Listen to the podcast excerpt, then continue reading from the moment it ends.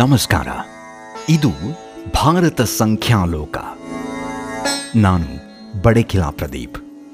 ಸಂಖ್ಯೆಗಳಿಗೂ ನಮ್ಮ ಜೀವನ ಶೈಲಿಗೂ ಇರುವ ಅವಿನಾಭಾವ ಸಂಬಂಧಗಳನ್ನು ಅವಲೋಕಿಸುತ್ತಾ ಸಾಗೋಣ.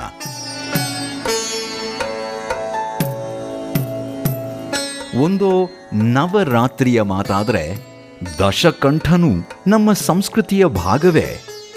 ಚತುರ್ಭುಜದ ಮಹತ್ವವನ್ನು ನಾವು ಕೇಳಿದವರೇ ಸಪ್ತ ಸಾಗರವನ್ನು ನೋಡಿದವರೇ.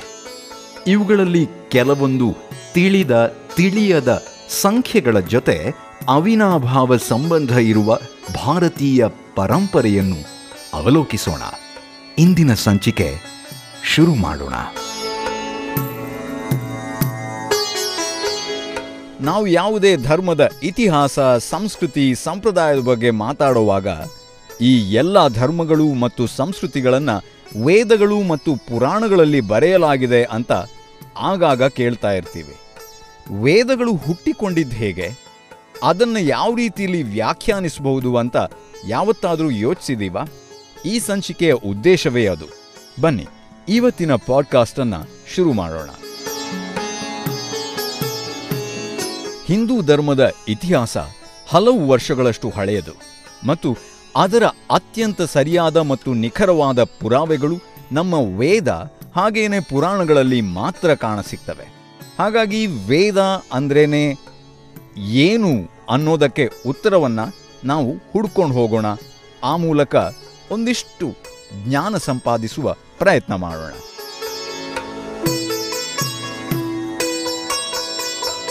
ಜ್ಯೋತಿಷ್ಯ, ಗಣಿತ, ಪ್ರಕೃತಿ, ಖಗೋಳ ಭೂಗೋಳ. ಹೀಗೆ ಏನೇ ಕೇಳಿದ್ರೂ ನಮಗೆ ಗೊತ್ತು. ಈ ಎಲ್ಲ ವಿಷಯಗಳ ಬಗ್ಗೆ ಮಾಹಿತಿ ಅಥವಾ ಜ್ಞಾನ ಎಲ್ಲವೂ ವೇದದಲ್ಲಿ ಮಾತ್ರ ಸಿಗತ್ತೆ ಅಂತ ನಮ್ಮ ಪೂರ್ವಜರು ಸಹಜವಾಗಿ ಸರಳವಾಗಿ ಹೇಳ್ತಾರೆ. ವೇದಗಳು ಪ್ರಪಂಚದ ಮೊದಲ ಧಾರ್ಮಿಕ ಗ್ರಂಥವಾಗಿದೆ ಅನ್ನೋದು ನಮ್ಮ ಹಿಂದೂ ಧರ್ಮದಲ್ಲಿ ನಂಬ್ಕೊಂಡು ಬಂದಿದ್ದೀವಿ. ಇದರ ಆಧಾರದ ಮೇಲೆ ಪ್ರಪಂಚದ ಎಲ್ಲ ಧರ್ಮಗಳು ಜ್ಞಾನವನ್ನ ಪಡೀತವೆ ಅನ್ನೋದು ಇನ್ನೊಂದು ರೀತಿಯ ನಂಬಿಕೆ.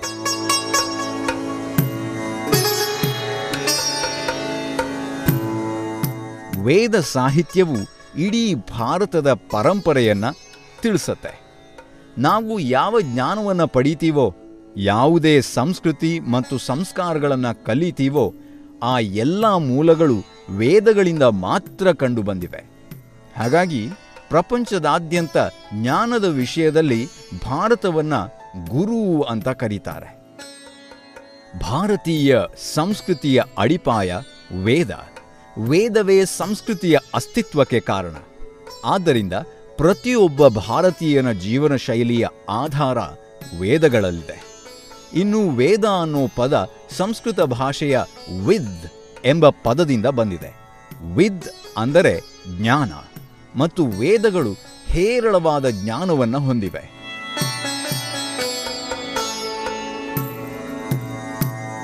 ವೇದದಲ್ಲಿ ಯಾವ ಜ್ಞಾನವಿದೆಯೋ ಅದನ್ನ ಶ್ಲೋಕಗಳು ಮತ್ತು ಮಂತ್ರಗಳ ರೂಪದಲ್ಲಿ ಬರೆಯಲಾಗಿದೆ. ದ್ವಾಪರ ಯುಗವು ಮುಗಿದ ನಂತರ ಕಲಿಯುಗವು ಪ್ರಾರಂಭವಾಗುವ ಸಮಯದಲ್ಲಿ ದೇವತೆಗಳು ಬಹಳಷ್ಟು ತೊಂದರೆಗಳನ್ನು ಅನುಭವಿಸ್ತಾ ಇದ್ರು. ಆ ಸಮಯದಲ್ಲಿ ಹುಟ್ಟಿಕೊಂಡಿದ್ದು ಈ ವೇದಗಳು. ಕಲಿಯುಗದಲ್ಲಿ ದಬ್ಬಾಳಿಕೆ ಹೆಚ್ಚಾಗುವ ಭಯ ಇದ್ದುದರಿಂದಲೇ ವೇದಗಳು ಸೃಷ್ಟಿಯಾದವು. ಯಾಕಂದರೆ ಕಲಿಯುಗದಲ್ಲಿ ವೇದಗಳನ್ನು ಅಧ್ಯಯನ ಮಾಡುವ ಸಾಮರ್ಥ್ಯ ಮನುಷ್ಯರಿಗೆ ಅಸಮಂಜಸವಾಗಿದೆ. ಅದಕ್ಕಾಗಿಯೇ ವೇದಗಳನ್ನು ಮಹರ್ಷಿ ಕೃಷ್ಣ ದ್ವೈಪಾಯನರು ಭಗವಾನ್ ವ್ಯಾಸರು ಅನೇಕ ಮಹರ್ಷಿಗಳ ಆದೇಶದೊಂದಿಗೆ ರಚಿಸಿದ್ದಾರೆ. ವೇದದ ಸೃಷ್ಟಿಯಿಂದಾಗಿ ಮಹರ್ಷಿ ವ್ಯಾಸ ಎಂದು ಹೆಸರಿಸಲಾಯಿತು.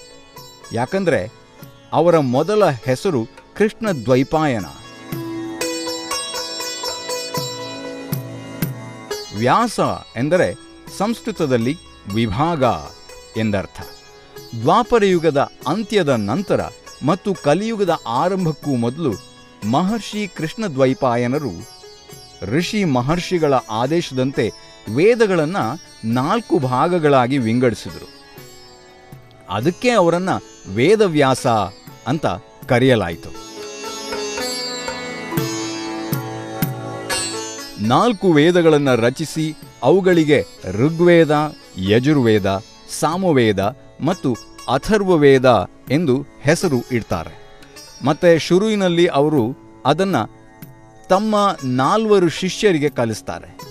ಅವರ ನಾಲ್ಕು ಶಿಷ್ಯರಲ್ಲಿ ಪೈಲ ಅವರಿಗೆ ಋಗ್ವೇದದ ಜ್ಞಾನವನ್ನು ವೈಶಂಪಾಯನರಿಗೆ ಯಜುರ್ವೇದದ ಜ್ಞಾನವನ್ನು ಜೈಮಿನಿಯವರಿಗೆ ಸಾಮವೇದದ ಜ್ಞಾನ ಮತ್ತು ಸುಮಂತರಿಗೆ ಅಥರ್ವವೇದದ ಜ್ಞಾನವನ್ನು ನೀಡ್ತಾರೆ. ಇನ್ನು ಈ ನಾಲ್ಕು ವೇದಗಳಲ್ಲಿ ಏನೇನು ಅಡಕವಾಗಿದೆ ಅನ್ನೋದನ್ನು ಸಂಕ್ಷಿಪ್ತವಾಗಿ ನಾವು ತಿಳ್ಕೊಳ್ಳೋದಾದರೆ, ವೇದಗಳಲ್ಲಿ ಋಗ್ವೇದ, ಯಜುರ್ವೇದ, ಸಾಮವೇದ ಮತ್ತು ಅಥರ್ವವೇದ ಎಂಬ ನಾಲ್ಕು ವಿಧಗಳಿವೆ ಅನ್ನೋದನ್ನು ಈಗಷ್ಟೇ ನಾವು ತಿಳ್ಕೊಂಡ್ವಿ. ಈ ನಾಲ್ಕು ವೇದಗಳ ಆಧಾರದ ಮೇಲೆ ನಮ್ಮ ಧರ್ಮ, ಅರ್ಥ, ಕಾಮಶಾಸ್ತ್ರ ಹೀಗೆ ಅನೇಕ ಗ್ರಂಥಗಳು ಸೃಷ್ಟಿಯಾಗಿದೆ ಅನ್ನೋ ಪರಿಗಣನೆ ಇದೆ.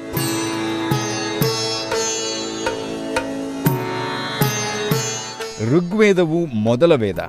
ಋಗ್ ಅಂದರೆ ಸ್ಥಾನ ಮತ್ತು ಜ್ಞಾನ. ಇನ್ನು ವೇದಗಳಲ್ಲಿ ಯಜುರ್ವೇದವನ್ನು ಎರಡನೇ ವೇದ ಅಂತ ಪರಿಗಣಿಸಲಾಗಿದೆ.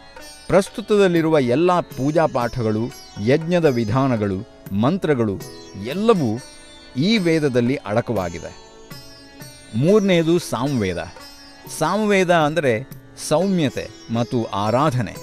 ಸಾಮವೇದವನ್ನು ಗೀತೆಯ ರೂಪದಲ್ಲಿ ಬರೆಯಲಾಗಿದೆ.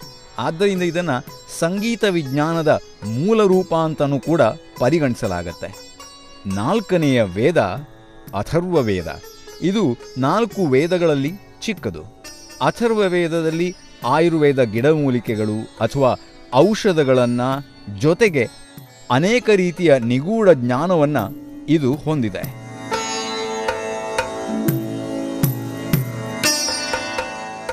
ಅಥರ್ವ ವೇದವು ಮನುಷ್ಯನ ಆಲೋಚನೆಗಳು ಮತ್ತು ಮೂಢನಂಬಿಕೆಗಳು, ಕೃಷಿಯ ಪ್ರಗತಿ, ಮನೆ ನಿರ್ಮಾಣ, ರೋಗಗಳನ್ನು ಗುಣಪಡಿಸುವ ಪರಿಹಾರಗಳು, ಮದುವೆಯಲ್ಲಿ ಹಳೆಯ ಹಾಡುಗಳು, ರಾಜನ ಆಯ್ಕೆ, ಅನೇಕ ಗಿಡಮೂಲಿಕೆಗಳಿಂದ ಔಷಧಿ ತಯಾರಿಕೆ, ವಾಮಾಚಾರ ಇತ್ಯಾದಿಗಳಂತಹ ಮಾನವ ಜೀವನದಲ್ಲಿ ಎಲ್ಲ ಚಟುವಟಿಕೆಗಳನ್ನು ಕೂಡ ಇದು ವಿವರಿಸುತ್ತೆ.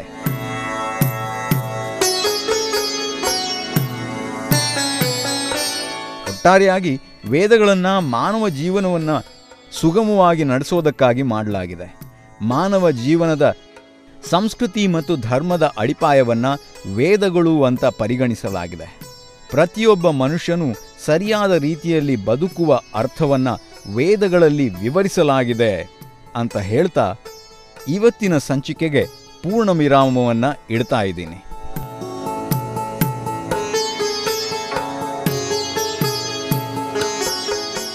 ನಂಬರ್ಗಳನ್ನು ನಂಬೋರು ಹಲವು ಜನ. ಆದರೆ ಅದರ ಹಿಂದಿನ ಕನೆಕ್ಷನ್ಗಳನ್ನು ಅರಿಯುವ ಪ್ರಯತ್ನ ಇಲ್ಲಿ ಮಾಡ್ತಾ ಇದ್ದೇನೆ.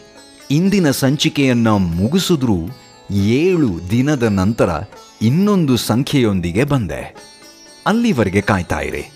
ಸಂಚಿಕೆ ಇಷ್ಟವಾದರೆ ನಿಮ್ಮ ಇಷ್ಟದವರಿಗೂ ಈ ಎಪಿಸೋಡನ್ನು ಶೇರ್ ಮಾಡಿ.